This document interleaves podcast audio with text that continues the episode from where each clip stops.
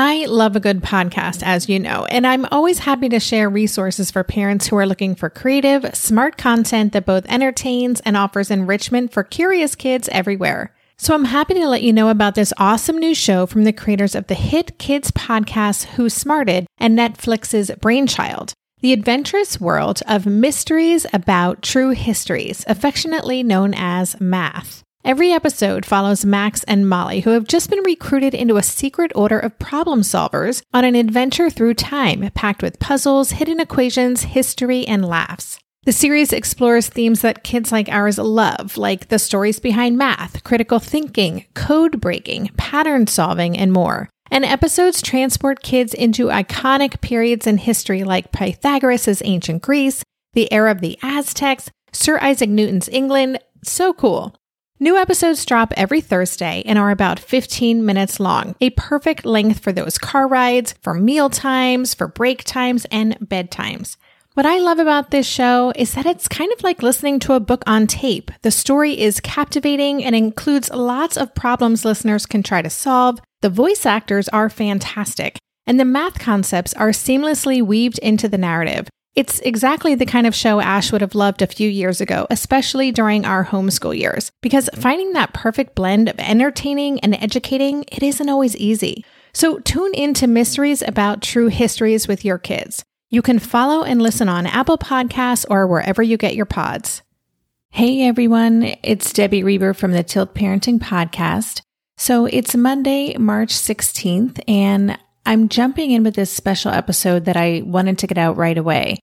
Tomorrow, Tuesday, I'll be releasing my regular episode. It's actually the 200th episode of this show, and that is going to be about body image issues and disordered eating in atypical kids. But I participated in an important webinar last night all about parenting in the age of coronavirus, and I wanted to share this with you.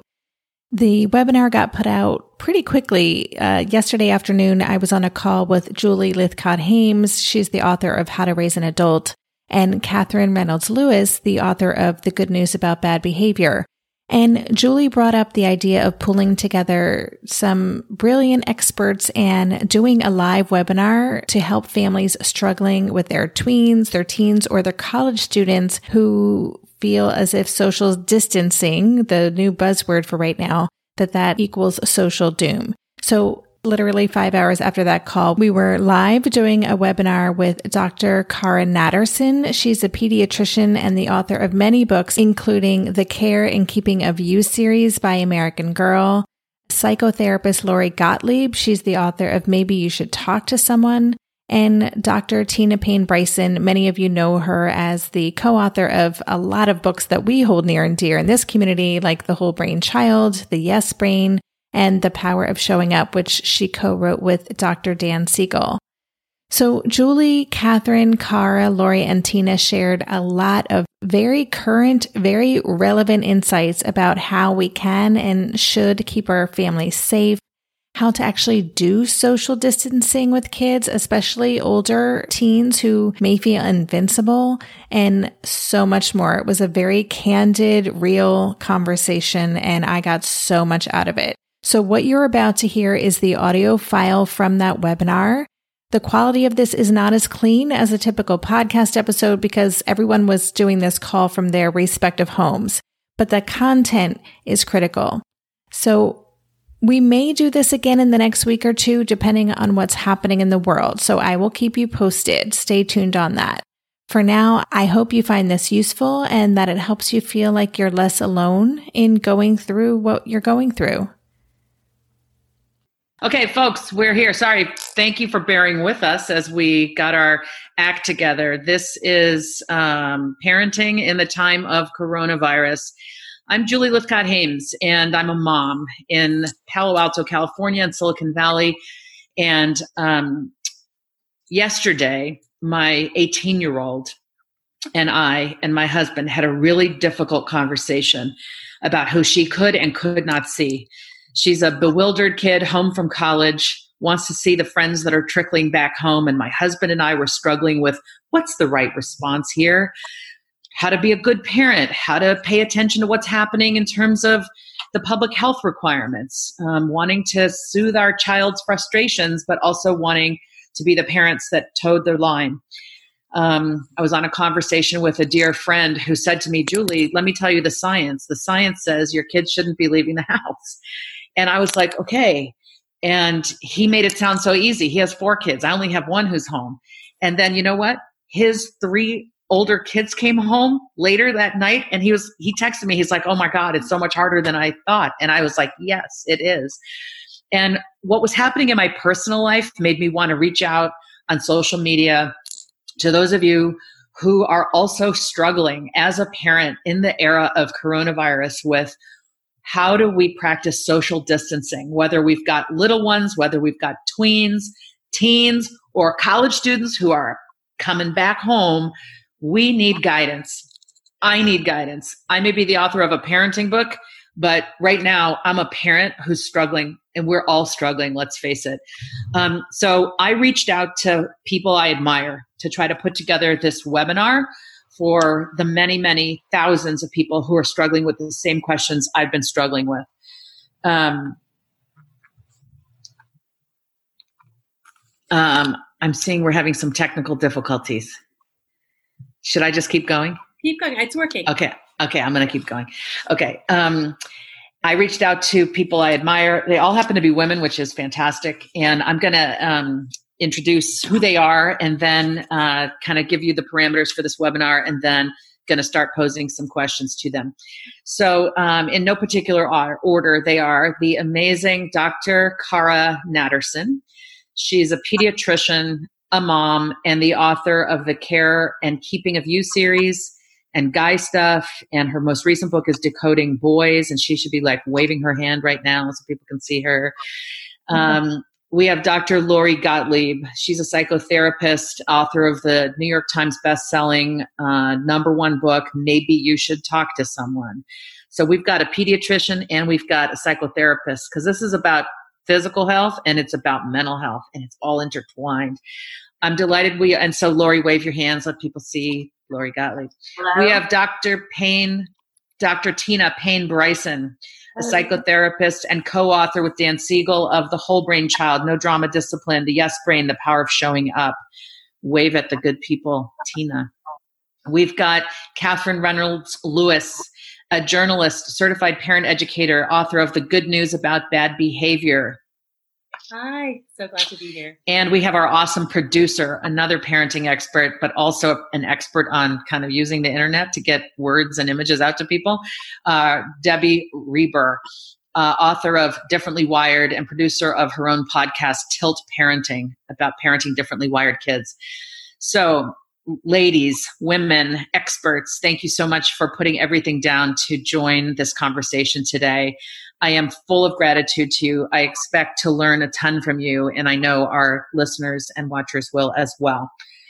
All right. Um, uh, why don't I give each one of you 30 seconds to say something briefly? Then, um, uh, what we'll do is I'll turn to some specific questions that I have, and then after about 40 minutes, we'll turn to questions from our listeners that are coming in. So if you listeners have a question, type it into the chat on Zoom. If you're following on our live Facebook stream on the How to Raise an Adult page, uh, go ahead and put your comments, your questions in comments. Our producer, Debbie Reber, is going to be pulling up the questions and I will ask her what the questions are. That's how we're going to handle this. Um, so before we turn to my official questions, let me just let's go in the order that I introduced you. Cara, Lori, Tina, Kaki, and um, to uh, just share your 30 seconds kind of overview on where you are right now.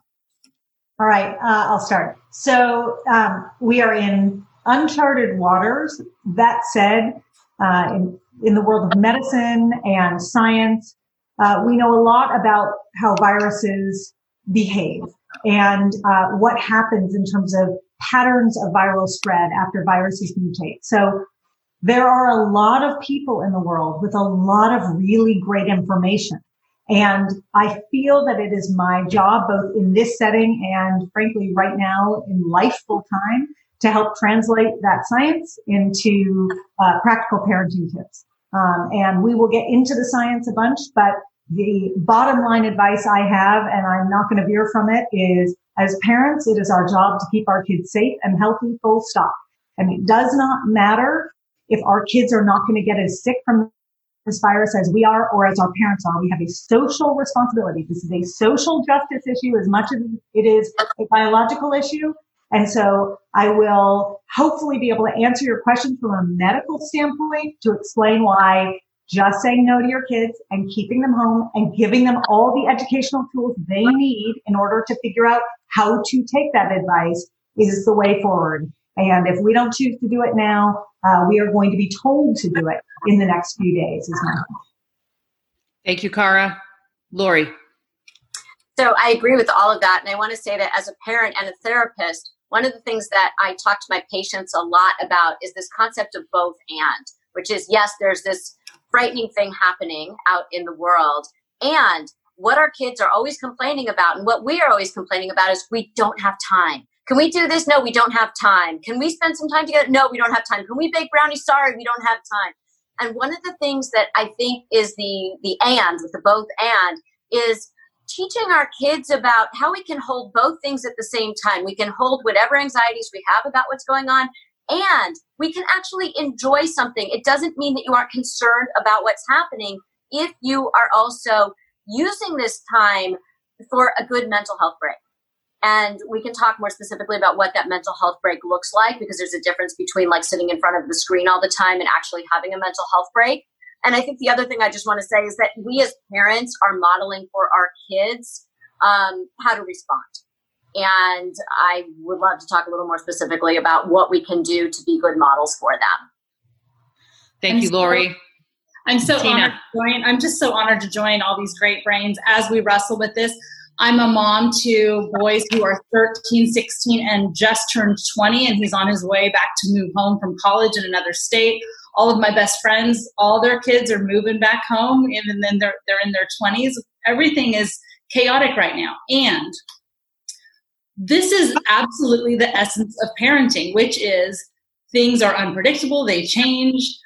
Just when we think we have it figured out, our kids show us no, there's no such thing as having it figured out or being in control. And while there are so many things that are constantly evolving and changing so much day to day, there are a lot of things we know about what our kids need from us. And so we can talk about those things that can really be our North Star in guiding us as we're figuring this out. And I just, I really kind of, as an overall point, want to say that we have to remember that it's not our job to make sure our kids are happy all the time. What helps them do well and feel good and, and thrive is to feel safe and seen and soothed and secure, the four S's um, that, that, I talk about a lot. Um, and really, that we still know that high structure and high warmth go together well, and that that it's really tricky, particularly with our college aged kids, who we are also wanting to promote autonomy and helping them be problem solvers. But we may have to come in with a little bit more structure than we have even up till this point for, as Cara said, the good of the world. This is, is an absolutely a social justice issue, and the impact of this is has huge disparity in terms of the most vulnerable populations in our society. I'm a, so, I'm a trained social worker, and I think about that. And it's also a great opportunity, as Lori said, to be creative, to slow life down, and to teach our kids about thinking about other people and being responsible on a global level. Awesome. Thank you. Kaki. So, everything that was said before, I just also want to thank Julie and Debbie for convening this conversation so quickly today when we had the idea.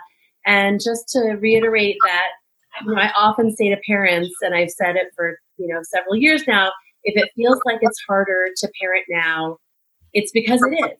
And that was true before January, but it's even more true now that this is really when you're being tested as parents, not just making decisions for our family in a time that's really turbulent and scary, managing our own anxiety, our own fears, while also modeling for our kids, but then setting those limits. And, and it's not easy. And I think every couple hours I've been getting texts or Facebook messages from friends asking about, is this okay? Is that okay? And those are the kind of day to day, hour to hour negotiations that we can have as adults, but we need to be able to show our children a firm line. And yes, it's hard. And yes, it's really difficult when your friends are on social media doing something different. But this is what we're doing as a family. And it's not just our responsibility, as everyone said so eloquently, to the world and our community, but even to each other.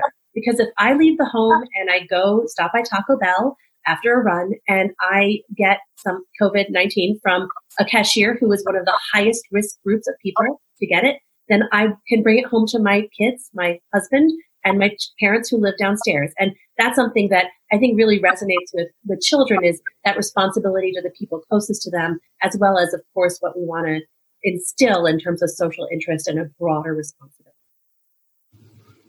So thank you everybody for weighing in. Um, let me ask, we're getting some uh, comments asking if you're not the speaker, please mute your microphone. So let's just each one of us practice that um, if we can.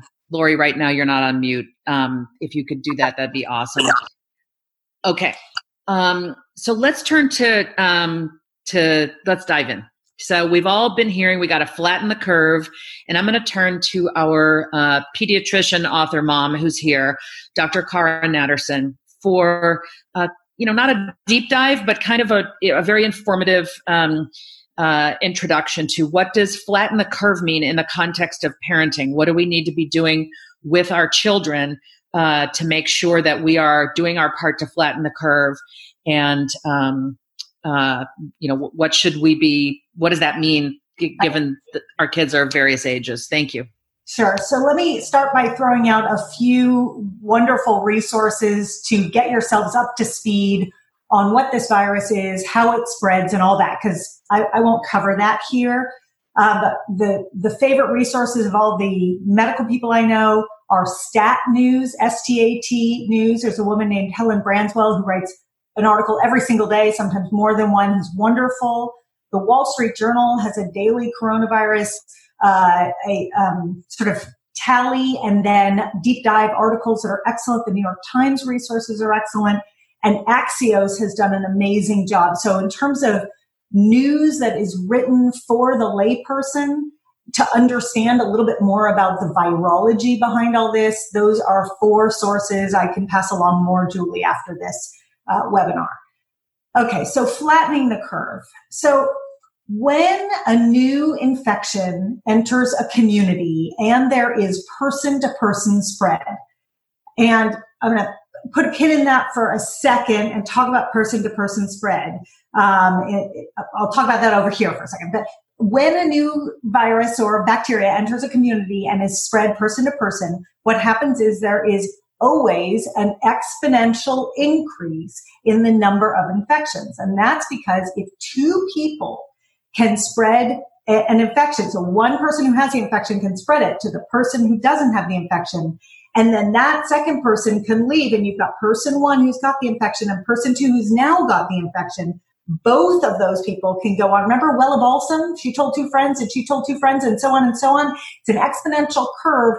Each person multiplies the spread of the infection to the point where we start seeing a rise that initially looks kind of flat and then steepens very, very quickly. So all of the imagery that you're seeing going around this flatten the curve campaign, the idea is how can a person who has the infection give the infection to fewer people.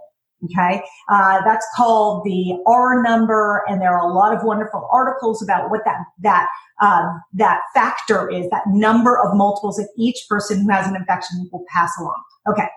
So the problem with coronavirus, there are two issues. The first is some massive number of people who have coronavirus or will get coronavirus don't have symptoms. Or they have symptoms, but the symptoms are extremely mild. So this group of people, meaning well, are following all of the guidelines to no, not go out if they're sick, but they're not sick. So they're thinking, I'm okay. Everyone's telling me if you have symptoms, if you have shortness of breath, a dry cough, a fever, maybe a slight runny nose, those are the big four, then I should stay home. Well, sometimes it's five days before you have those symptoms between when you've got the infection and you manifest those symptoms. So unbeknownst to the person who's walking around with coronavirus, they don't know they're infecting other people. Up to 80% of all people infected with coronavirus will have few or no symptoms. So just telling people who are sick to stay home is not enough. right? Because if you start looking at exponential growth, it's a problem. Our other huge issue with coronavirus is lack of testing. And this has been covered in the last 48 hours tremendously. And I think I encourage every viewer here to go start learning about the problems around testing. But we don't know who is infected. We have no idea how many people in any given city, state, or this entire country are infected. And if you look at the way that different countries around the world have started to diagnose coronavirus, what they did, every single one except for the US, is they said to commercial manufacturers of tests, go find a test and let's scale up these tests and let's figure out who's infected. Because if we can figure out who's infected, then people can know to stay home. Because we're about to give advice on this webinar that every single parent should keep not just their children, but everyone they know in social distance, socially distant, right? We're telling everyone stay away from one another. We also know that is very hard advice to follow. So if there were a test and we could diagnose everyone who had it, at least then we would know who we have to be aggressive about and who we have to say, you're in quarantine for 14 days. I still think social distancing is a better path because we don't need to test anyone in order for social distancing to work. But we need to up, uh, upregulate our test production in this country, as opposed to every other country across the world, only our government has been able to manufacture tests for the past several weeks. And there have been major flaws in that manufacturing. Now, just in the last week, hospital laboratories and commercial manufacturers are starting to get online. But we have only had testing capability in the last several days. And so, uh, if you listen to Anthony Fauci, who is really a phenomenal advocate for uh, what we need to do with our testing kits, uh, tune into anything he has said today. And the message is very consistent, which is we need to fix this problem. Until we fix this problem, you need to stay home. Okay, so let's dive into you need to stay home because uh, we all want to know what that means for families. Uh, what what does home mean? You know, I have a college kid who's got an amazing boyfriend. You know, is home his house or our house? I mean, are we? If you're if you're five, if you're 15, if you're 25, if you're 52 like me, you know, how do we define what staying home means um, for our children? Okay, so um, look, we as Americans, we are very good at uh, making definitions work for us. Okay. Um, we consider that our civil liberty, um, rightfully or wrongfully. So um, I have a 14 year old and a 16 year old. I'm I'm up against it just like everyone else. I just don't have kids who are living out of the city or out of state, um, and I, that's an added level that we'll I'm sure get to.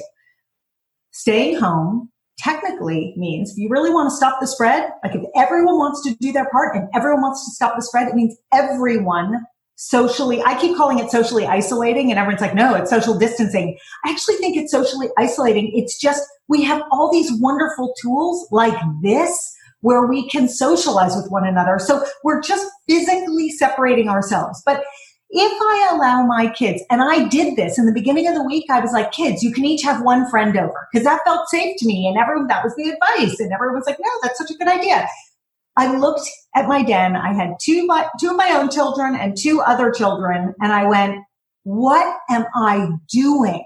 What am I doing that all of the germs that come along with every normal kid coming to hang out at my house just walked in my door and probably either coronavirus is in my house and they're about to take it home or coronavirus is in their house and they're about to deposit it here. So if you really want to do it and if you've got young kids and you can do it, do it. Like just do it. Hang out at home.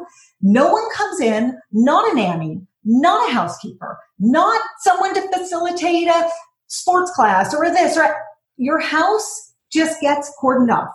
Now, I will say if you want to have some social interaction and you're not in a home, we know that biologically it's better, right? Because if someone coughs or sneezes and the virus lands on the grass that you're playing on instead of the table that I'm going to rub my hands on, we're doing better because the communication of the virus is much less likely.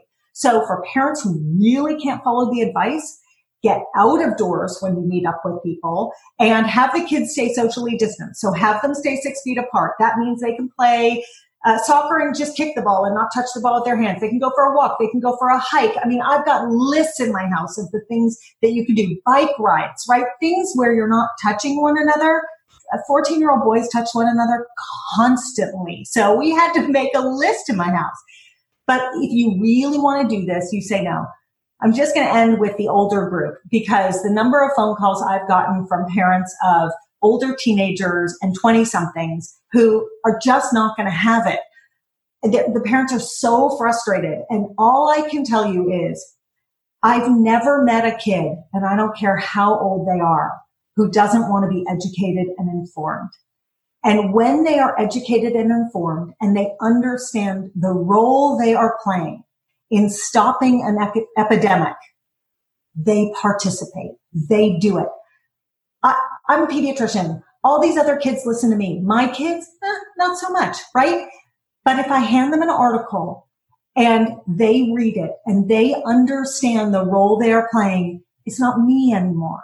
It's me telling them, Hey, this is a really good resource. Now you can understand why I'm trying to do this, why I'm begging you. The, the one caveat are the boyfriend girlfriend situations. I've actually read a lot about this in the last 24 hours. Uh, for all intents and purposes, when kids have been together in a very close relationship, whether they're away at school, coming home together, or whether they've been here locally, uh, they, they are sharing germs. They are, I mean, I have said to parents at a certain point, I would consider them one unit. I would consider them one person. And so for those families, I've been saying, let the kids be together because they've been together the last several weeks. And this is, the coronavirus is not new today, guys. The coronavirus has been around in this country for a minimum of six weeks, probably more like eight weeks. And so to that end, I would say try to cluster your homes so that if there's a relationship happening between two homes, those two homes are sort of in mutual isolation together because we also know normal teenage development and love and lust and all those things. And this adds an element of complexity. Is that helpful? It is. I've heard it uh, referred to as the germ circle. Like you have to decide what your germ circle is. Is it, you know, your immediate family only, or is it, you know, if you've got, uh, you know, hypothetically, like I do, an 18 year old who's very tight with somebody else, are we effectively a germ circle with their family? And I think I would need to talk to that family and say, this is what we're doing. This is what our isolation looks like. What are you doing? Because the minute any of us breaks from the seven of us out, you know, then, then we're just, we're not social isolating. Let me do this. Um, I want to get specifics from you. Everyone wants to hear specifics, but I just want to give um, uh, Lori an opportunity to tell us from a psychologist perspective what this is doing um, and how we can manage it, what it's doing to us as parents, and what it's doing to our kids. Yeah, yeah. So first of all, I mean, I think that we the word isolation is a little bit. It, it, technically, we're not actually isolating. We have so many ways that we like. Right now, all of us are talking and we're FaceTiming, right? So we're not isolated. We're actually connecting. So I think that that word is something that is really um, you know, it's very important to define that to make sure that we understand that, you know, exactly what we're saying, that we are not interacting physically with other people, um, that our homes are their own little places right now of, you know, whatever is, is shared in the home is shared by the people who, who live in the home. Um, and that we aren't going out we aren't going out and and bringing in whatever we're bringing in. Um, but I think that one of the things that happens is when we experience something extraordinary like this, um, we long for the ordinary, right? Like we, we, we, we don't realize, you know, that we just want things to go back to normal. We want the ordinary. And so what I think it's really important to do, I have a 14 year old who, you know, like, like all of, you know, everybody else's kids want, and a boy wants to be outside, wants to be with his friends, um, is bummed to be home from school, doing remote learning, all of that. And yet at the same time, there have been these other, these other sort of, um, I would say silver linings that that I think our family has appreciated. And and one of them is having the ordinary right in front of us. And so the ordinary is um, you know, we actually, when we are reaching out to our friends on FaceTime, for example, we're being really intentional. We're actually having conversations um, that maybe we don't when we're rushing through our days. Um, we have leisure time now to kind of, um, you know, just hang out as a family. What does that mean? You know, all the little conversations that come up when you're just hanging out. Um, I think also it's important that as parents that we are are showing them that we are the leaders, that we we're showing leadership.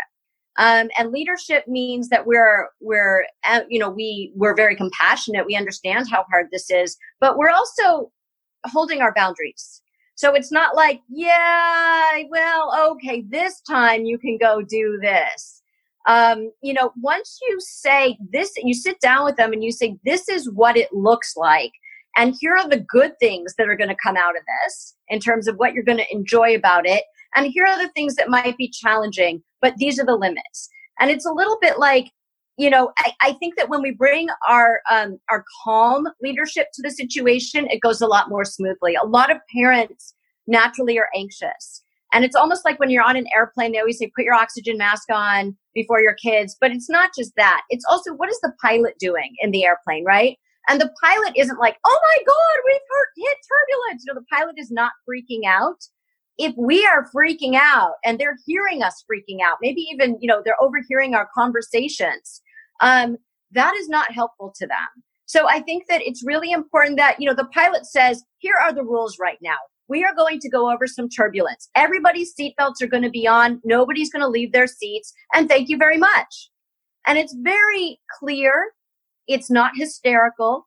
Um, and that keeps everybody, everybody's very happy then to keep their seatbelts on. Everybody's very happy to just sit in their seat.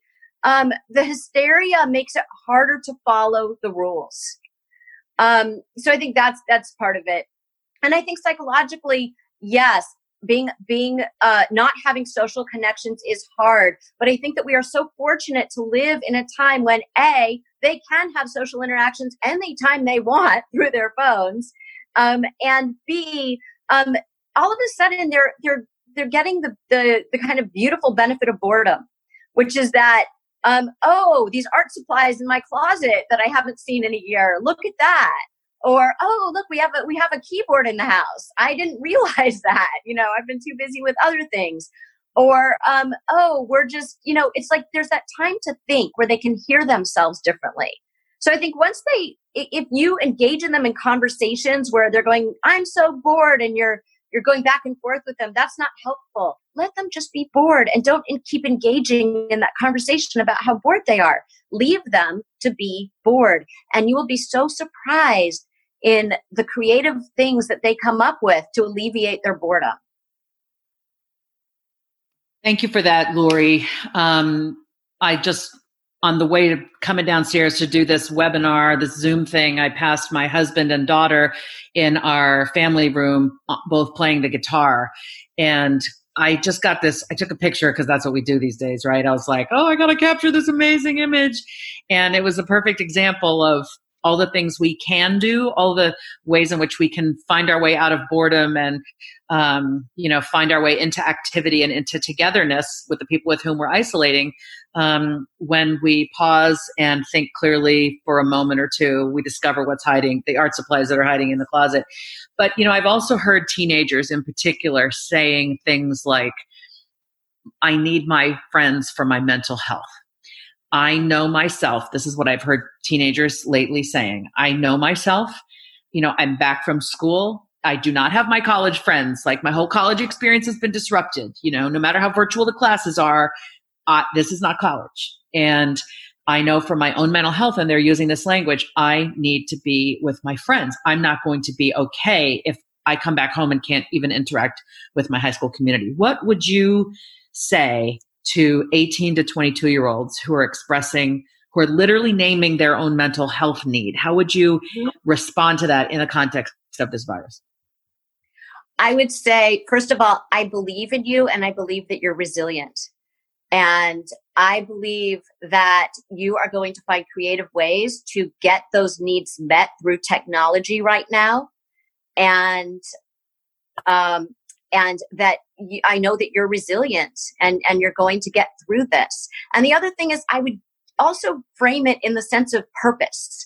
That I think that when we are feeling, mm, you know, emotionally fragile, we need a sense of purpose. And one sense of purpose is it's not just me that that I'm protecting here. It is I am doing something for the good of my community. I am doing something for the good of the world. And especially young people are really energized by that. They might not like it. It might not be their first choice. But I think that when they feel that they're doing good in the world, when they feel like they have a purpose and they're like, yeah, the reason that I'm going to be FaceTiming with my friends or that I'm going to be playing online games with my friends or whatever, however they're going to be, or I'm going to be making playlists for my friends. A lot of kids are doing that. They're making playlists for each other. Um, they're making lists of TV shows that they want to kind of all watch at the same time together and they're discussing them. Um, you know, they're getting really creative. And so they're able to have connection. They're able to talk about like, yeah, this sucks and they can have their pity party together. That's fine you know, but also they can talk about other things and they can laugh and they can do all those things. Um, and they know that they're doing it because they're, they're doing it for the world. And it's surprising how important that is, that sense of purpose to one's mental health. When you feel like I am doing something and there's a reason and it has meaning and I'm helping thousands of people by making this relatively small sacrifice um, I think that puts things in perspective for them. Thank you for that. Um, you know, here, let's say hypothetically, we're we're all, I think we are not hypothetically, actually, a set of parents that are doing our darndest to practice this in our own homes, but we're also hearing about other parents who are less strict. Uh, I got called out on that last night. There were a lot of tears. It was like, oh my gosh, this is so unfair. None of my friends' parents are saying this what would you recommend? And now I want to turn to um, uh, Tina and Kaki, uh, uh, and anyone else can chime in too. But let's go to you first. What can we do um, uh, to kind of help get bring other parents on board? I realize it's always been that case with parenting. Well, just you know, if someone else said jump off a cliff, would you? Right? I mean, it's about our rules in our house, but um, this notion that other parents are not kind of following suit is rather infuriating. What's your advice on how we can handle that? This year, I've been working on becoming more attuned to my body, and so I'm starting to really recognize how periodic spikes in anxiety or disruptions to my routines can seriously throw my whole system off. And as I've been traveling a ton this past month, which is both disruptive and somewhat stressful, I'm especially glad that I have the extra support of Synbiotic Plus, a three in one supplement from Ritual with clinically studied prebiotics, probiotics, and a postbiotic to support a balanced gut microbiome. Synbiotic Plus provides fuel to the cells that make up the gut lining to support a healthy gut barrier. And it comes in this very cool minty delayed release capsule, which was specifically designed to help survive the harsh conditions of the upper GI tract for delivery to the colon. The bonus is that the capsules don't need to be refrigerated, so I can easily bring them with me in my carry on. On a personal level, I love that Ritual is committed to sustainability. They're a female founded B Corp, meaning they are holding themselves accountable long term to not only think about their company's financial health, but also the health of people and our planet. There's no more shame in your gut game. Synbiotic Plus and Ritual are here to celebrate, not hide your insides. Get 25% off your first month for limited time at ritual.com slash tilt. Start Ritual or add Synbiotic Plus to your subscription today. That's ritual.com slash tilt for 25% off. Hey there, it's Debbie. I love making this show and sharing conversations about how to support our awesome neurodivergent kids. I've seen how even one little insight from an interview can spark a big shift in daily life. But I know that raising complex kids can be messy and lonely. And just when we think we figured it out, something comes up that boots us right back to feeling overwhelmed and stuck. That's why I've poured everything into creating a way for parents like us navigating complex parenting journeys to join together and chart a path that feels positive, hopeful, and doable. It's the brand new Differently Wired Club experience.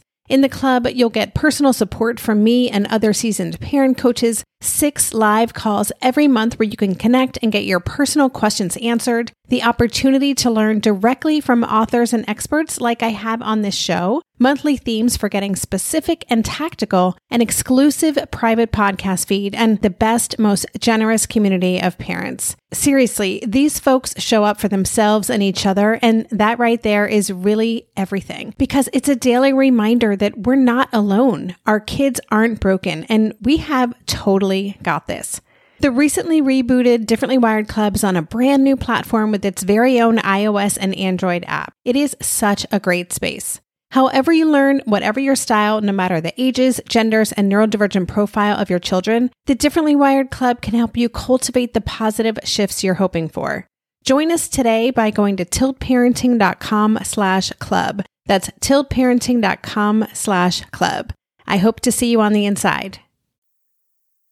Tina, do you want to take that or? so, um, so I would say, first of all, to understand and be compassionate to, that everyone is on their journey. And as Cara was saying, on Wednesday, I was letting my kids do things that I was not letting them do on Friday. So it's something that we always say in our family, and I advise parents to say is this is what our families decided works for us, right? And you don't know what's going to happen in three days. Maybe that family will have caught up on their reading and realize how dangerous it is to let their kids go out. And um, and I've shared with my kids some of the horror stories that I've heard about a play date leading to an entire family being infected. And that's the kind of thing that none of our children want to happen to those friends that they love so much, right? And the other thing I would say is is it's also helpful for us as parents to be um, proactive in anticipating that these conversations are hard now. For us, it's day three, right? On day seven or day 14, uh, it's going to be harder. So we need to also just strengthen our own backbone and be prepared to have the conversation again or to say, we discussed this on Sunday. I, I know it's hard. Um, and I, and I, I even was using the analogy with a friend earlier that talking to kids, if you decide to have that germ circle with one best friend, you have to talk about what everyone else that they're being exposed to is doing. It's almost like a preview of what you want to have a conversation with your sex partners, right? So it's sort of a, a, chance for our kids to practice really being responsible and uh, about their health and, and their public health. You know, for some of us who have younger kids, it's in the future, but it's also another way for us as parents to look at this through a lens of this isn't just a hard conversation that I wish I didn't have to have, but hey, maybe this is an opportunity for, for us to think, help our children think more mindfully and be proactive and responsible. Um, and I'd love to hear what Tina has to say as well. Well, I just think I love all that. And I think the main thing is, you know, back to one of the ways I always think about you tell your kids, here's the limit, they don't like it um, you say this is what we're doing. You know my kids always complain about how they have to go to bed earlier than everyone they know which in fact as you talk to other parents is always necessarily true. Um, but i think it, you know what we typically do as parents is we start arguing back or defending our position and it's so much more effective to instead really connect with our child in that moment really listen and validate how frustrated they feel to say does this feel really unfair? These other families aren't doing that, and you feel like you're left out. Is that what's going on? And you really kind of lean into what their internal experience is first. So, first, we start with that connection piece. Um, and then I think it's an opportunity, you know, back to, you know, Julie, you were talking about them claiming the I need this for my mental health. Um, and I know you and I are on the same page as this, um, is that, you know, regardless of the age of our kids, I think one of the big things that we should always be doing, coronavirus or not, is that when challenges come up, when they're complaining about something in their life not working or that they don't like, that our response shouldn't be to automatically fix it or convince them or tell them they're you know they're being too reactive and you know you're being selfish all of those things they don't work what's so much better and using an opportunity to build that prefrontal cortex is to say okay you're saying you need connection. You're saying it's unfair that other people are meeting. What's your plan? How are you gonna you know how can i support you in coming up with a plan? Um, and really asking them you know and people are coming up with those great schedules that are being posted. And then i love the funny ones where they're like what it really is gonna look like. They're like cheetos for dinner and it's there's some really funny stuff out there have you know this is a time where a lot of kids are going to want to be on their devices more and a lot of parents are going to be fine with that and, and every family has to figure that out. This is also a time to sit down with your kids and say things are going to be different this week. We're going to take it on a week to week basis. What do you think an appropriate amount of time is and how are you going to connect with your friends and how are you going to work that connected time with screen time into your other screen time? What's your plan? You know and you're having these reflective conversations with them I think a huge piece of this is that what our kids are going to remember down the road has a lot to do with how we have um, really how we're handling it.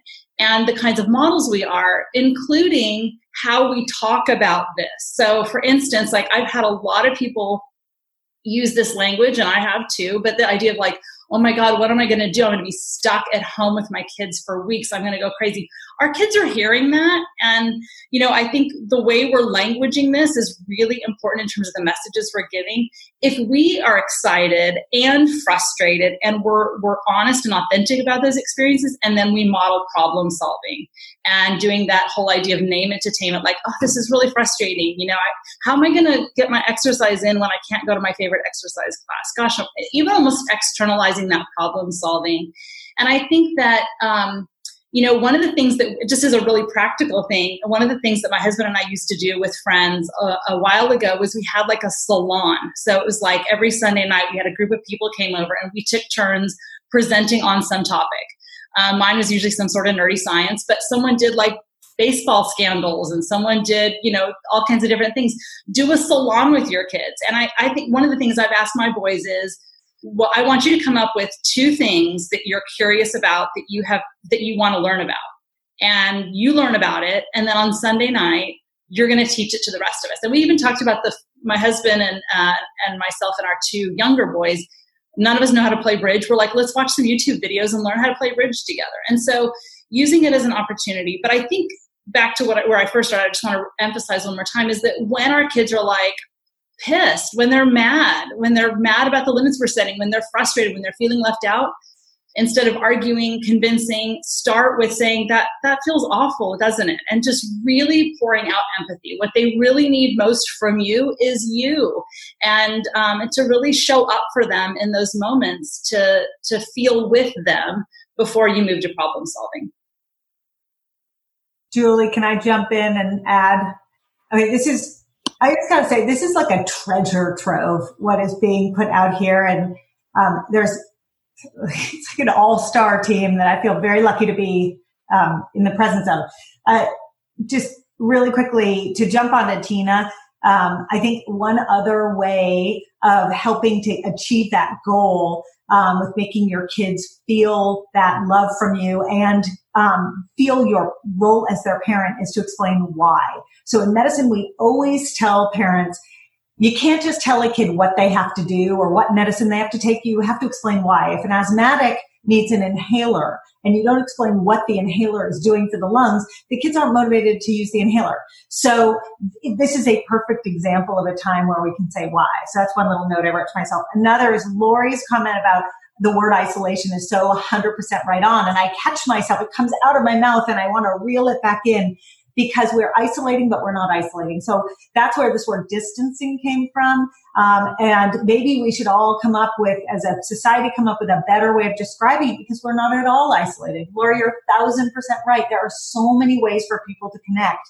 And I think for sure, we as parents are all going to shift and change our screen rules for the time being. There's, I think there's no room for judgment there. Like let's pick our battles. The best battle to pick is keeping our kids away from other large groups of adults or other kids, keeping ourselves away from other large groups. So you do you and figure out what works for you in screen time. I will say, um, because the, the, we see so many emotional and physical impacts that goes along with prolonged screen time um, what I've done in my house, we'll see if it works. Um, but for several months now, my kids have been, I used to set the screen limits on their devices and and um, they're totally in charge now um, to the point where um, I just say to them, let's check in and see how you're doing and let's just talk about how you feel about it. And I think now more than ever, uh, checking in with them about how they feel about their screen time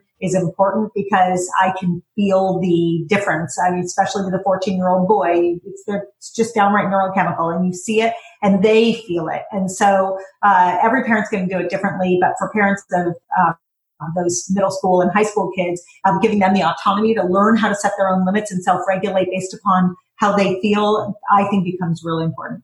Um, okay, those were all my notes. I love what you just. I just want to say one quick thing, and, and I love what Lori said about boredom. I'm a huge fan of boredom, um, and I also know myself that I often have so much to do. I'm so behind. I'm actually really feeling a lot of gratitude for life slowing down a little bit, all my speaking being canceled and, and having time to catch up. I know that there are times when I have so much I want to get done, including things like, oh, now I can organize my drawers, you know, that kind of stuff. I'm happy when my kids are distracted and doing things. And it's fine with me if they're bored and I can empathize with their boredom and say, figure it out. And I also know that I need to make a little bit of a sacrifice in that, which always brings me tons of joy too, in saying, okay, it's not just about managing my kids, but I may need to make some sacrifice in terms of time so that I am a little bit more, have a little bit more agency in saying, okay, everyone's been on their screens now for a while. So t- let's play games. And I might give up some work time because I'm going to teach my kids how to play speed Scrabble or we're going to do something like that. And so I think part of it for me is a mindset of saying, I, I love the boredom piece. I love them problem solving and coming up with a schedule. And I might need to be a little bit more involved in orchestrating family time and activities, even though they're big and typically do that stuff on their own. And so I think that's just a mind shift, almost like I'm going back to having younger kids, where I'm thinking more specifically about how can we spend time tonight that will be productive or connecting or fun or silly. My 16 um, year old has just set an alarm that goes, I'm so grateful for this webinar because he has an alarm that goes off every 20 minutes. And his rule is that everyone in the house has to do 10 push ups every time it goes off. So I'm getting a little bit of a break. My arms are already getting sore. So just having some silliness and some fun, have your teenagers come up with some funny things. This is all and wonderful go ahead, Lori. Go ahead. I was going to say, anyone else wants to jump in? Then we got to go to questions from our uh, listeners. So that's what's next. Yeah, I was just going to say one of the things that I think is really important for them is um, sleep and exercise. Um, and you know, how do we do that right now? So sleep is easy because, but but what I mean by sleep is having a regular sleep schedule, not like lying around during the day. You know, just just actually being active in a way that you can be active during the day and then uh, and then you go to bed at a normal time. It's not like oh well actually i'm doing remote learning so i don't have to wake up. It, no go to bed at your normal time. Wake up at your normal time right? Um, and and try to kind of keep that schedule is really good for your emotional health. And the other thing is you can go outside like you can get some fresh air right if you're distanced from people. So if you can want to walk out and walk around the block go walk around the block in a quiet area you know just don't get near people. Um, that's that's part of it. You need exercise. If you're not getting vitamin d because you're not getting outside give your kids some extra vitamin d. They might need it. Um, and i think even one of the things that's been really nice is uh, my son who is 14 is doing remote learning. And I said to him, you know, I tried to keep the meals on a schedule like he would have at school. And I said, you know, do you want to have lunch? And he's like, I can't. And I said, why? And he said, well, I'm doing my history. And I said, but you've been doing that all morning. And he said, but I really want to knock this one out of the park. And I thought that was so beautiful because it was like he didn't normally doesn't have the time to really put into something during the day in the way that he did. And so there was, you know, I think that there there are some ways that um, that we need to we need to acknowledge that there are ways that our kids are growing and stretching themselves even if they're complaining. Cool. All right y'all. Let's turn we've got some great questions that have come in. So um, i'm just gonna uh, articulate the question and then don't feel obligated to respond but somebody take the lead. And if others feel the need to add on please do. So let's go to first question. Um, uh, so, for Cara, who lives in Southern California, can you shed light on what the ETA is on testing in Southern California? Can we look forward to tests being available anytime soon? Um, the best uh, newest knowledge that I have is that uh, we should see in the next couple of days um, more tests becoming available. I know that UCLA has its own testing happening uh, at the campus. Um, and I also know of a couple of commercial labs that are trying to get it up and running. You can get tests sent through Quest and LabCorp. Um, I believe nationwide, certainly in Southern California, but those take uh, between 72 and 96 hours to get a result. Okay, thank you for that. Um, uh, let's go to this one. My son's college has gone online starting now until at least April 19th, but they're allowing slash encouraging students to stay and socially distance themselves there. I would like him to come home. Honestly, I'm surprised at this solution by the college. What are your thoughts? Keep students there or bring our students home? You want me to take this from an infection standpoint? Um, and then people can chime I, in. Um, the uh, no one knows. I mean, that's the bottom line is no one knows. I don't know if it's better in a home community versus at a college campus. What we do know is if you're in a roommate situation, roommates pass things just like large families pass things much more efficiently. Viruses love crowds. So it's going to really depend upon everything in terms of a kid's setup. Do they go to a dining hall? Are they eating uh, food that where they have to take a spoon that's held by other kids, or are they being served food by someone who's helping them? All of the different logistics are going to impact the way viruses spread. I will say, and I don't mean to be alarmist, um, but I do think it's a reality watching uh, France close, Italy close. Um, I think it's a matter of days before we start seeing states close. Um, I've been saying this for about 48 hours, and I just, it's based on gut and everything I'm listening to. But I think if kids don't come home, depending upon where those states are relatively soon, this question becomes a moot point because I think it's going to be very difficult to get home. Um, but I, it's not that I know any secret information that other people don't. It just seems to be the way things are moving. I, I, I would just oh, go ahead. Go ahead, Lori. Oh, I was just going to chime in and say that I, I think that what kids kids are I think they believe that what they really need are their friends, but I think that what they really need is their families.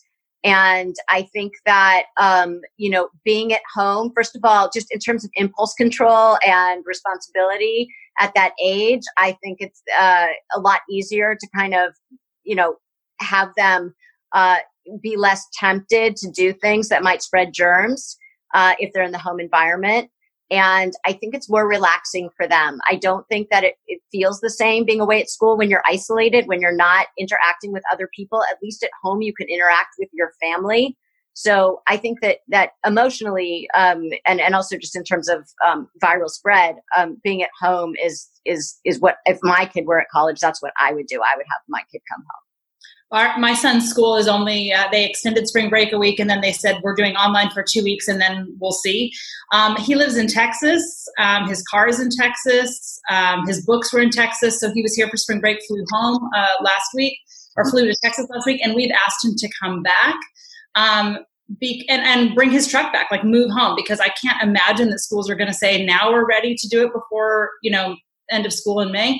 Um, and I will just say, I was in a fraternity house three weeks ago in Waco, Texas. We were visiting our son, and they are disgusting. And I don't trust them to sanitize, to wash hands. I don't think they even have a roll of toilet paper in their house. Like, what about supplies? Like, they're disgusting. I don't. My husband, my son is awesome, and he's a very responsible, trustworthy person.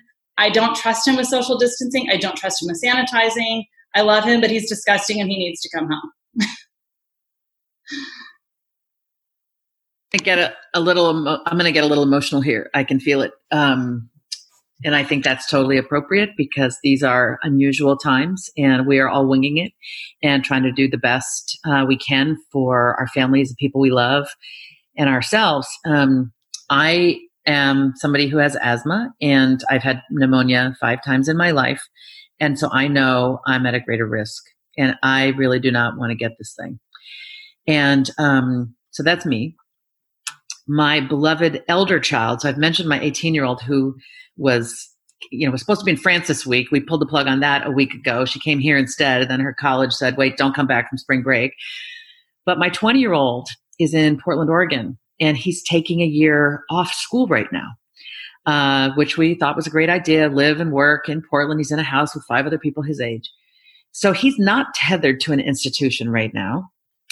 Um, he's sort of out there in the world. And I'm trying to figure out whether to call him home now, as Cara said, I may only have 48 hours to even have the luxury of making a decision rather than the state of Oregon, the state of California making it for me.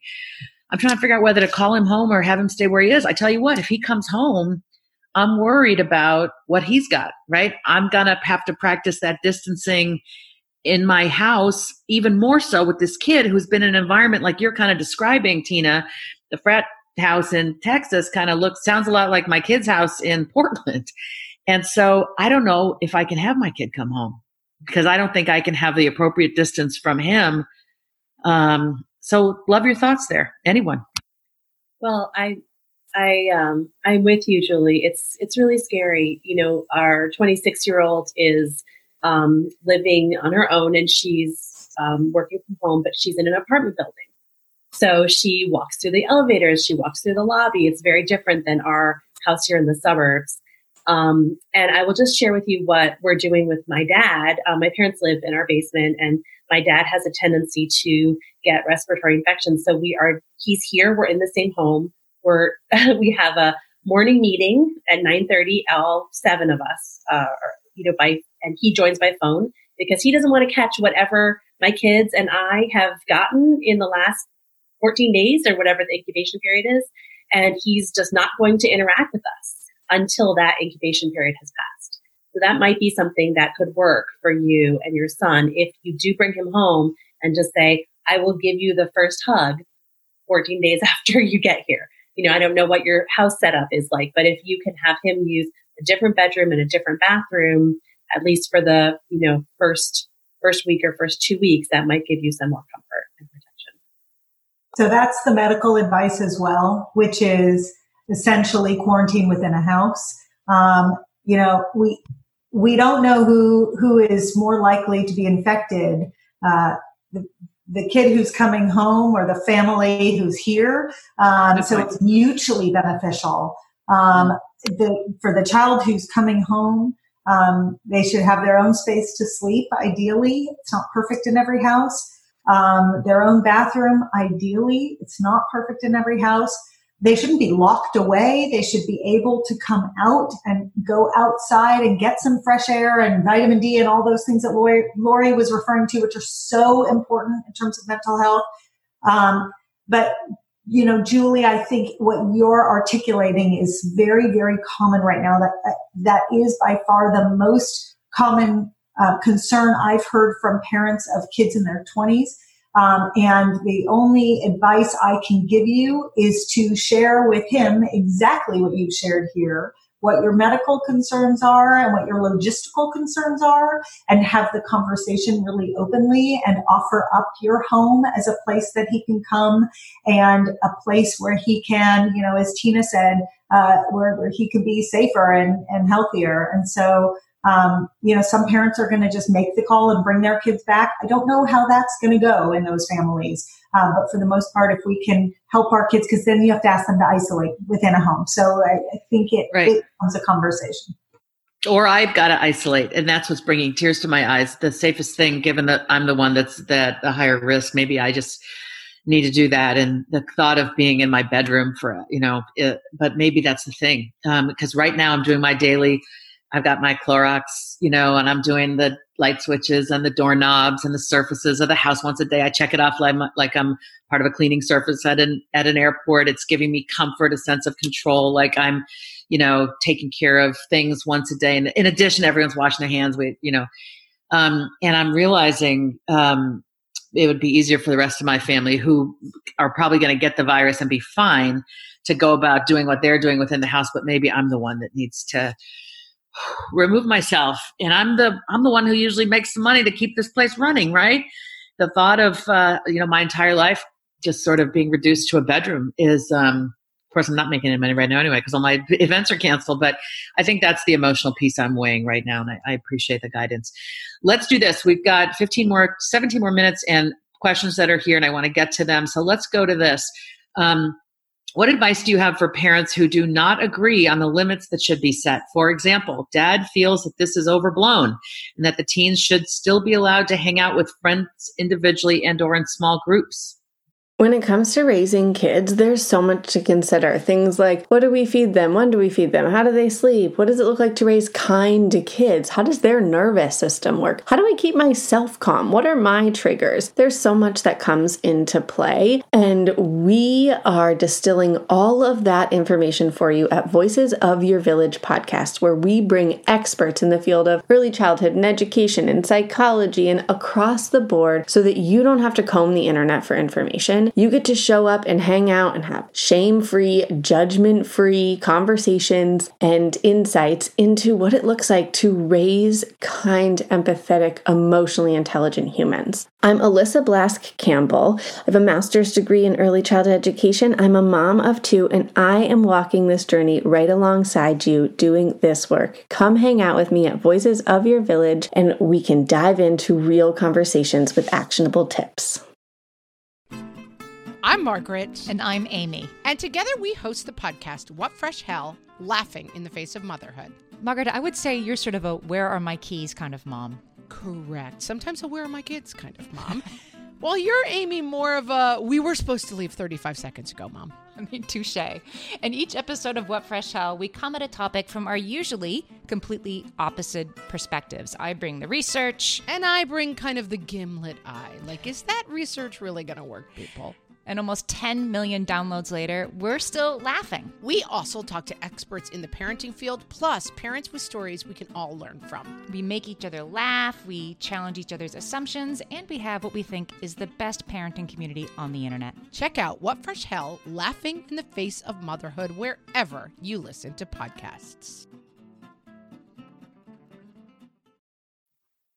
I have a thought on that. That's a tricky one, but those of you who do any kind of parent consults or Cara, you've seen this medically too, I'm sure. Um, it's more rare to have parents who are on the same page than have parents who are not on the same page, right? And so, you know, this comes up all the time, no matter what the topic is. And I think um, a couple of really practical solutions. One is, you know, I remember one time my husband and I were fighting over how we should handle our son getting a car right? We had asked him to save money. We said we would match it, but then I was wanting to go above that for some safety features. And we were arguing back and forth. We were just totally both not moving at all. And my husband, who's a wonderful human being, said, like he paused and he was able to tune into the fear that was underlying why I was so rigid in my position, which was I wanted him to have safety features on a car because I was worried about him being safe driving. It was our first kid driving.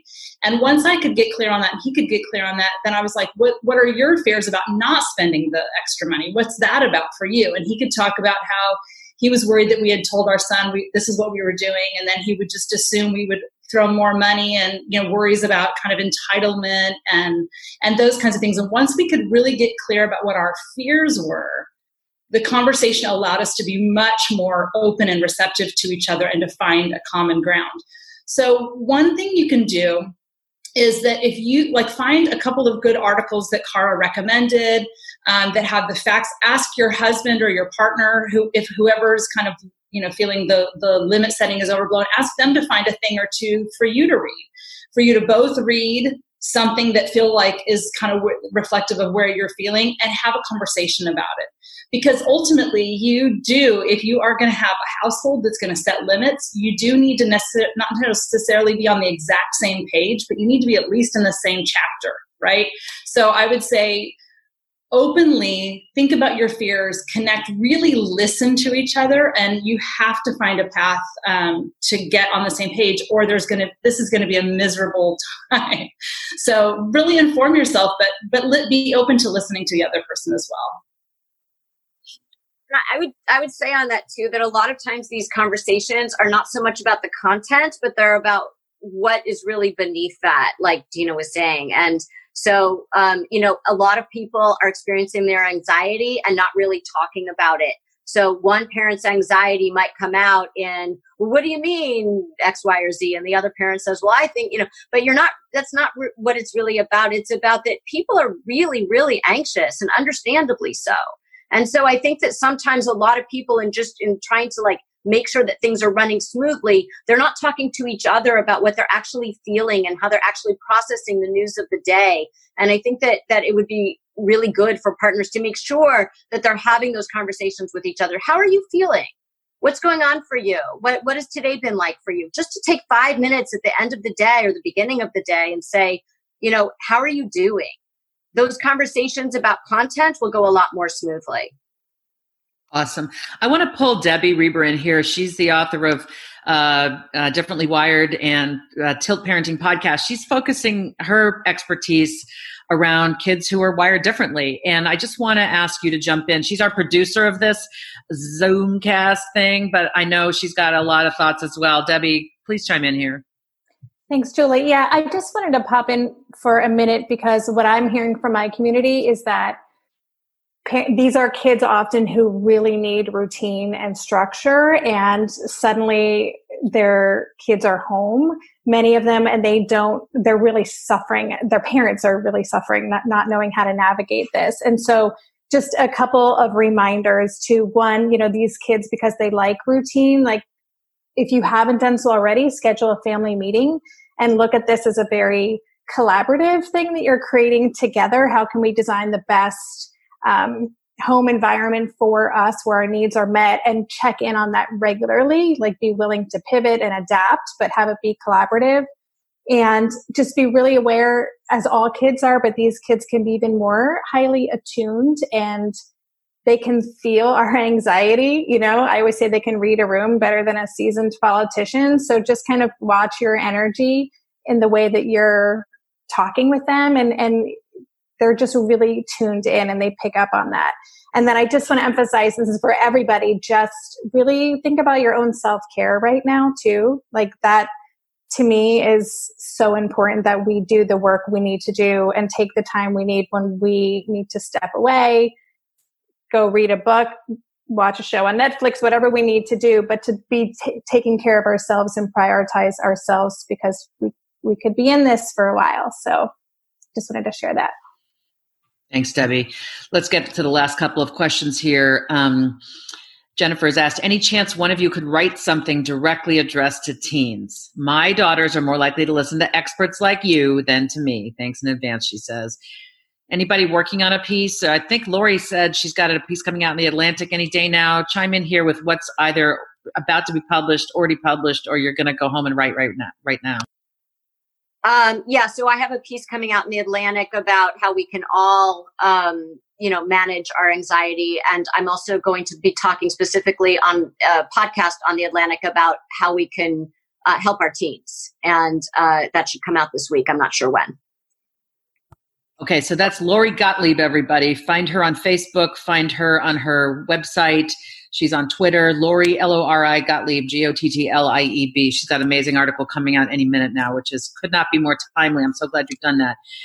Um, anybody else writing something or has immediately in the yeah not personally uh, at this point, but I will say I'm a big fan of Christine Carter, who has a new book out called The New Adolescence. And this, you know, obviously the book came out in early February. She wasn't thinking about the coronavirus, but the book is really aimed at how do we parent adolescents and adolescents meaning pre preteen tweens all the way up to young adults through college. And she's got some great stuff in that book about contracts and scheduling and coming up with limit setting that's collaborative and um, and how to think of ourselves more as coaches than managers instead of telling them what to do to say like i think the example she gave was instead of saying go to bed it's late to say something like um, gosh i'm noticing how late it is. What's your plan for getting a good night's sleep tonight? And so anyway she's just that's just a great resource. She's probably doing lots of interviews and all that because it came out. She's probably been on lots of podcasts. So she's a great resource as well Awesome. You know, I was starting to write something and it was uh, expressing a lot of empathy for these young people who are coming back into our homes. I often talk about, you know, as they've left our homes, let's prepare for the fact that our relationship with them changes. They're still our child, but now they're 18, 19, 20, 22. They're off in the workplace, they're off at college. And we have to respect the fact that they are becoming adult. That's a moving target terminology wise, but they are not small children anymore and how excruciating it must be for them to return our homes and be made to feel like a child who is not given agency or autonomy right? So we have to respect that they're if they're in this older set and an age and stage where um, we don't just dictate right? We need to empathize with their situation and bring them um, into this dialogue about the consequences and what's right for the world and what's right uh, what's the right thing to do and, and respect that they are adults in the making even if not fully formed as we are yet. Um, let me go to another question here. The class of 2020 and high school class of 2020 is very much on people's minds. A couple of questions here relate to them. Try to integrate them. Do you all have advice for parents of high school seniors who are going to be hearing from colleges any minute now about whether they got in or uh, did not. They don't have the benefit, many of them, of being at their high school where they could process that with each other and with the resources there. So we need advice for parents of folks about to hear, but also more hear about college admission. More broadly, for the same set, any tips on dealing with their emotions, looking at the canceling of AP tests, senior prom or ball, graduations, shows, uh, all while trying to choose a college by May 1 uh, laid off from work, while which they were counting on the finances for in order to help pay for college, all while being distanced from their peers. My God, this brings brings me to tears thinking about these kids. Yeah. So, who's got some thoughts there?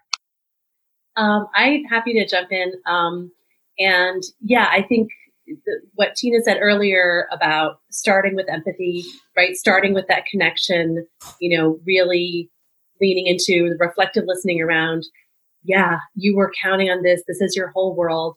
And then when they're ready, I think moving into problem solving and action because whenever we're faced with something that's really hard or if we're feeling depressed or we're moving into a difficult stage, when we find a way to contribute, when we find a way to create something new, um, you know, whether that's um, helping in our family, helping in our small community, you know, we can't necessarily help in our neighbors' houses, but my kids are you know checking on their lawns or checking on the outside of their homes and finding ways to through a google form try to create community and, and make sure that everyone is okay.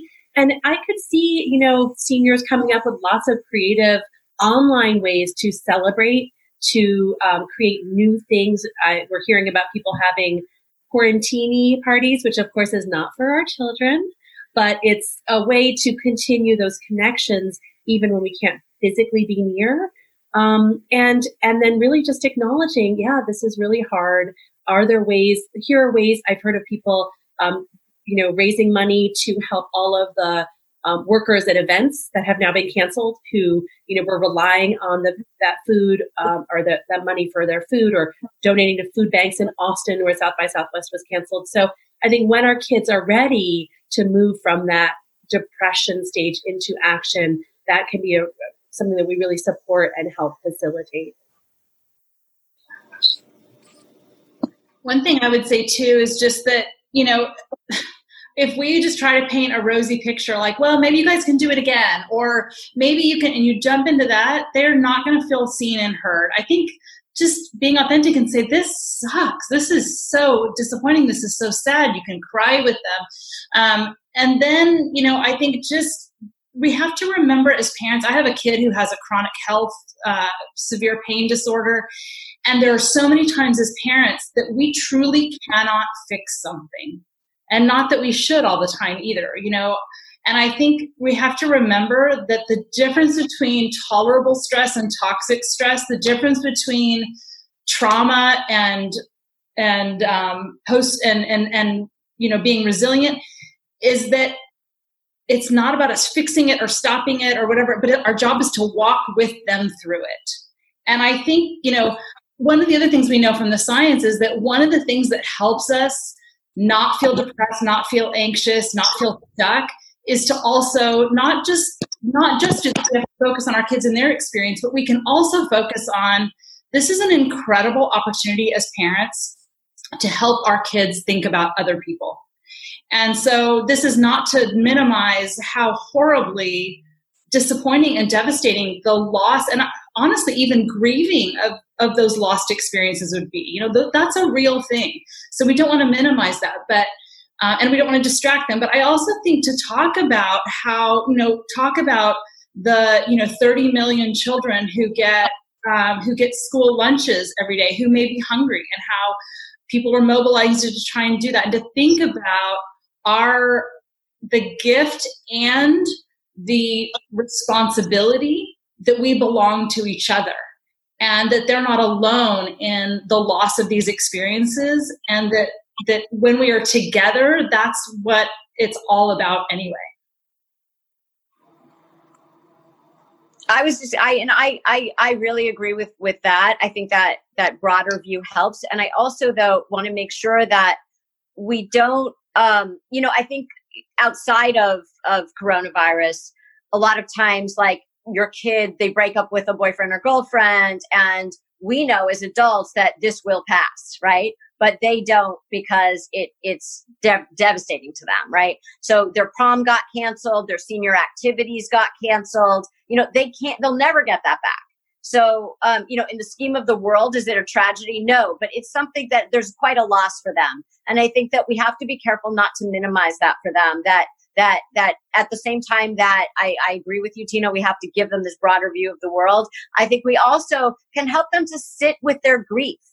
That we don't have to take it away from them. We don't have to take away their sadness, that they're going to have to feel something uncomfortable and they can do hard things they can do that. They can sit through that and they will feel so much more resilient having been able to really feel the depth of their pain and then come out the other side rather than try to say to them, you know, look at all these other people who are suffering. Um, I think both both are helpful for them. Cara, we have one last question for you. Should we expect that graduations might be canceled? Is this going to get significantly worse? Is getting back to normal a long way off? I have my own thoughts about the answer to that question, but I'd rather them come from you. Well, um, I would say the, the best answer is we don't know, but the better answer is if everyone starts socially distancing right now, and everyone does where what we started talking about in the beginning and we've i think tried it from every perspective to give people tools to do it. But if everyone takes it seriously if everyone just gets in line and sucks it up um, i think it's going to be a lot shorter.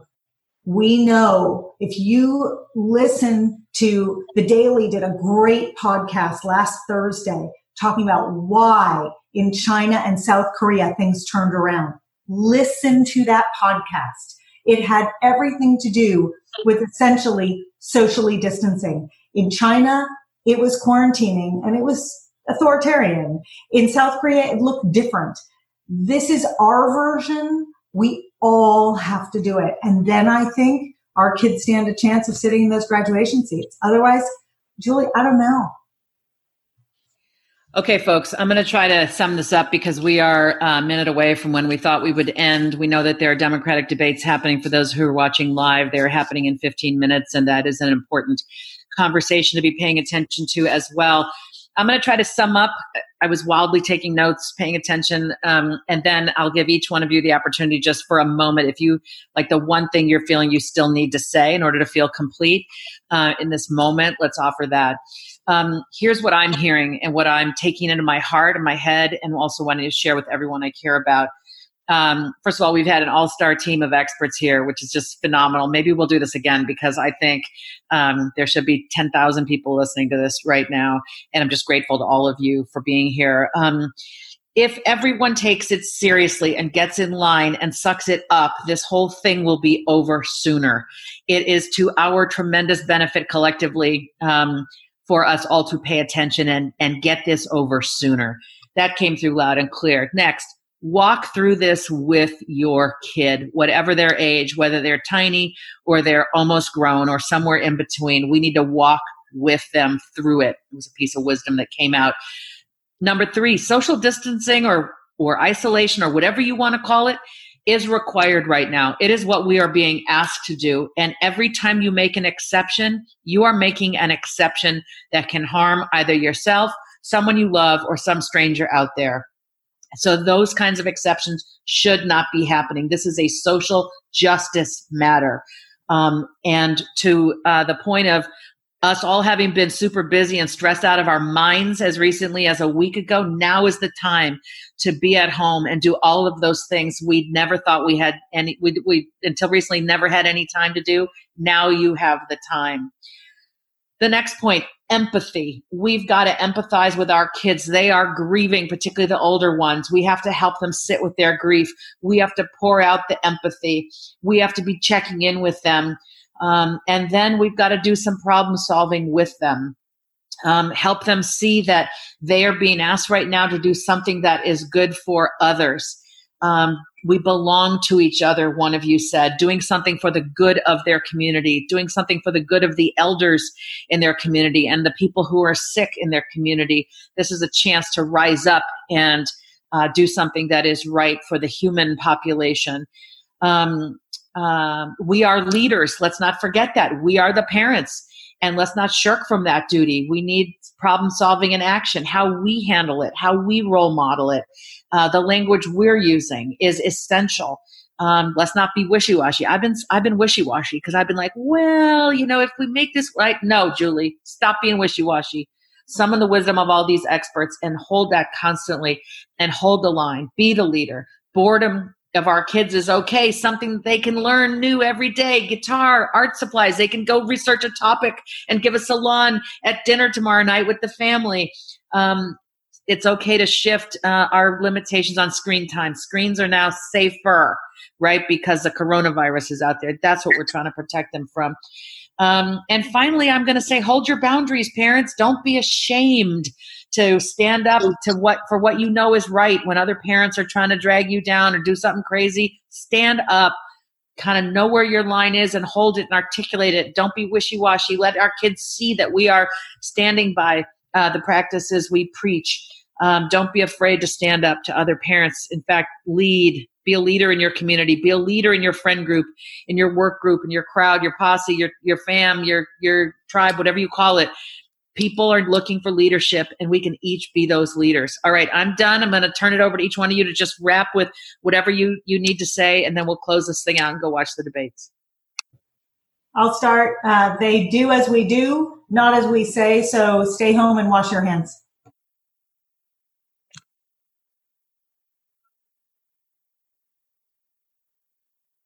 Who's up next Sounds like Go ahead, Lori. oh, sorry. Okay. you can tell how technologically savvy I am. Um, yeah, I, I, I would say that it's, it's, uh, you know, everything that we said here, I think there was so much information, but I think the most important thing is that we are with the people that we love in our homes. And we need to remember that we need to, we have a responsibility to each other and we have a responsibility to ourselves to take care of ourselves as well and in every choice and every decision that we make, I think that we need to keep those two things in the back of our minds. Last thing for me is uh, the idea of showing up for each other. You know, that, that's that's always the north star for me. Help our kids feel safe, seen, soothed, and secure. And we need people to do that for us too. You matter too, parents. Um, and I think the way we are with our children matters much more than what we do with our children. And I think, you know, we really have um, an opportunity here for some really great things in the midst of all this chaos. And, and really, the way they they will they'll mirror us and i think the kids who are having a lot of anxiety and chaos internally um, some of that is coming from their parents and i think that you know if you say to your kids there's a lot we don't know but here's what we do know and here are the action steps we can take that safety is first in terms of the, the medical stuff, but also just emotionally letting your kids know you've got this, you've got, you're going to keep them safe and keep yourself safe too. Just all of that is so important. So I don't see how I can sum up better than all of you. Um, so I'll just see where I can fill in some holes. So language, I know parents are always looking for, okay, what are the words? And what I've said to my kids is, yeah, I know it seems unfair. I I, I realize all your friends are on social media doing things at the mall. And I know I am the meanest mom. And it really sucks that you have the meanest mom. And sometimes just that acknowledging can really help. Um, and then enlisting their help. So we do do this morning planning meeting. It's just 10 or 15 minutes. What's our day going to look like? We try to plan a walk outdoors, you know, having our kids enlisted in help. Um, my daughter wants to set up a gym in the sunroom so that we can get some exercise, and they have their ideas for you know projects they want to do um, that are sometimes creative. And um, and I'll just end with really just I think what everyone has said that that we are the leaders of our families, and so we need to take care of ourselves, our our, our sleep, our exercise, our self care, our own sense of well being and um, and that sometimes that does mean turning away from the news, blocking the friends who are doing things that are not um, what you want to do with your family, and and tuning in to the people who are supporting the way that you want to lead right now. So for me, that's this group, and I'm just really grateful to be here to share this time with you guys. And I'll just add, um, one last thing is just check in with your communities. Like this is such a wonderful group, but we're all in Facebook groups. You know, I've got my different groups here and there. So if I really need to vent or get support in the moment, I'm having a bad day, I need resources, just kind of tap into the communities that we have. Because um, as Kaki said, it's taking care of ourselves. And Tina said this too, like it's so important that we really tend to our own well-being right now so we can show up as as best as we can for our kids so tap into the communities we've got and i thought of one other thing i just wanted to add i'm sorry i got distracted by someone walking in the room so um, if you're watching this and you are a parent who is a medical worker on the front lines or you can't take off from your job because you can't afford to or you're doing the best you can to be safe as safe as you can i would say you know please don't feel shame or judge or anything because we're all just doing the best we can within the confines of our own circumstances and and find ways to be safer if you can't completely um, isolate or, or self quarantine. All right, everybody. Thanks for that. We've been listening to Dr. Cara Natterson, Dr. Lori Gottlieb, Dr. Teen Payne, Tina Payne, Dr. Tina Payne Bryson, Katherine Reynolds Lewis, and Debbie Reber. And I'm Julie Lythcott-Haims. We hope this has been helpful. We may do something like this again. I'm astounded by the quality of information you all have shared. I know we'll all share this to our networks and so on. We've taped it, the notes are recorded. I don't quite understand how any of this works, but I'm confident we will be able to disseminate this as we continue our collective effort to stay well, stay healthy, and um, be the type of people we want to be the leaders, the parents, the humans we want to be in our community as we're going through a really unprecedented challenge. So here's to all of you. Thank you so much for being here. Thank you to our listeners for giving us your time. And let's all uh, stand up for what we know is right, which is social distancing in this era of coronavirus. It's hard, but it's necessary, and we can do it. Thank you so much. Hey, it's me again. So, no music to close out this episode, but I did create a show notes page for this episode where I will share some of the resources that we pulled together after this call. So you can find those at tiltparenting.com slash podcast. And then again, tomorrow we'll be back to our regularly scheduled programming. Be sure to subscribe to this podcast on iTunes so you don't miss anything. And thanks so much for listening. I am just sending a whole lot of love out to you and your family. Bye for now. Hi there, I'm Andrea Owen, self help author with 19 translations of my books, global keynote speaker, and life coach. My podcast, Make Some Noise, has been serving up self help in a simple to digest way for the last decade. The topics brought in each episode are practical and easy to implement around topics such as working through fears that keep you stuck, different modalities of therapy, managing your negative self talk, and more. We bring you guest experts, solo episodes, and I even coach listeners on the air around relatable struggles. I also do my best to weave my sense of humor into some heavy topics because let's face it, life can be pretty hard and it's so much better when we can have some fun while walking through our challenges. Whether you're seasoned in personal development or just starting out, Make Some Noise podcast will help you become the best version of yourself, the person you're proud of when you look in the mirror and show up in your life. Simply search Make Some Noise with Andrea Owen wherever you listen to your podcasts.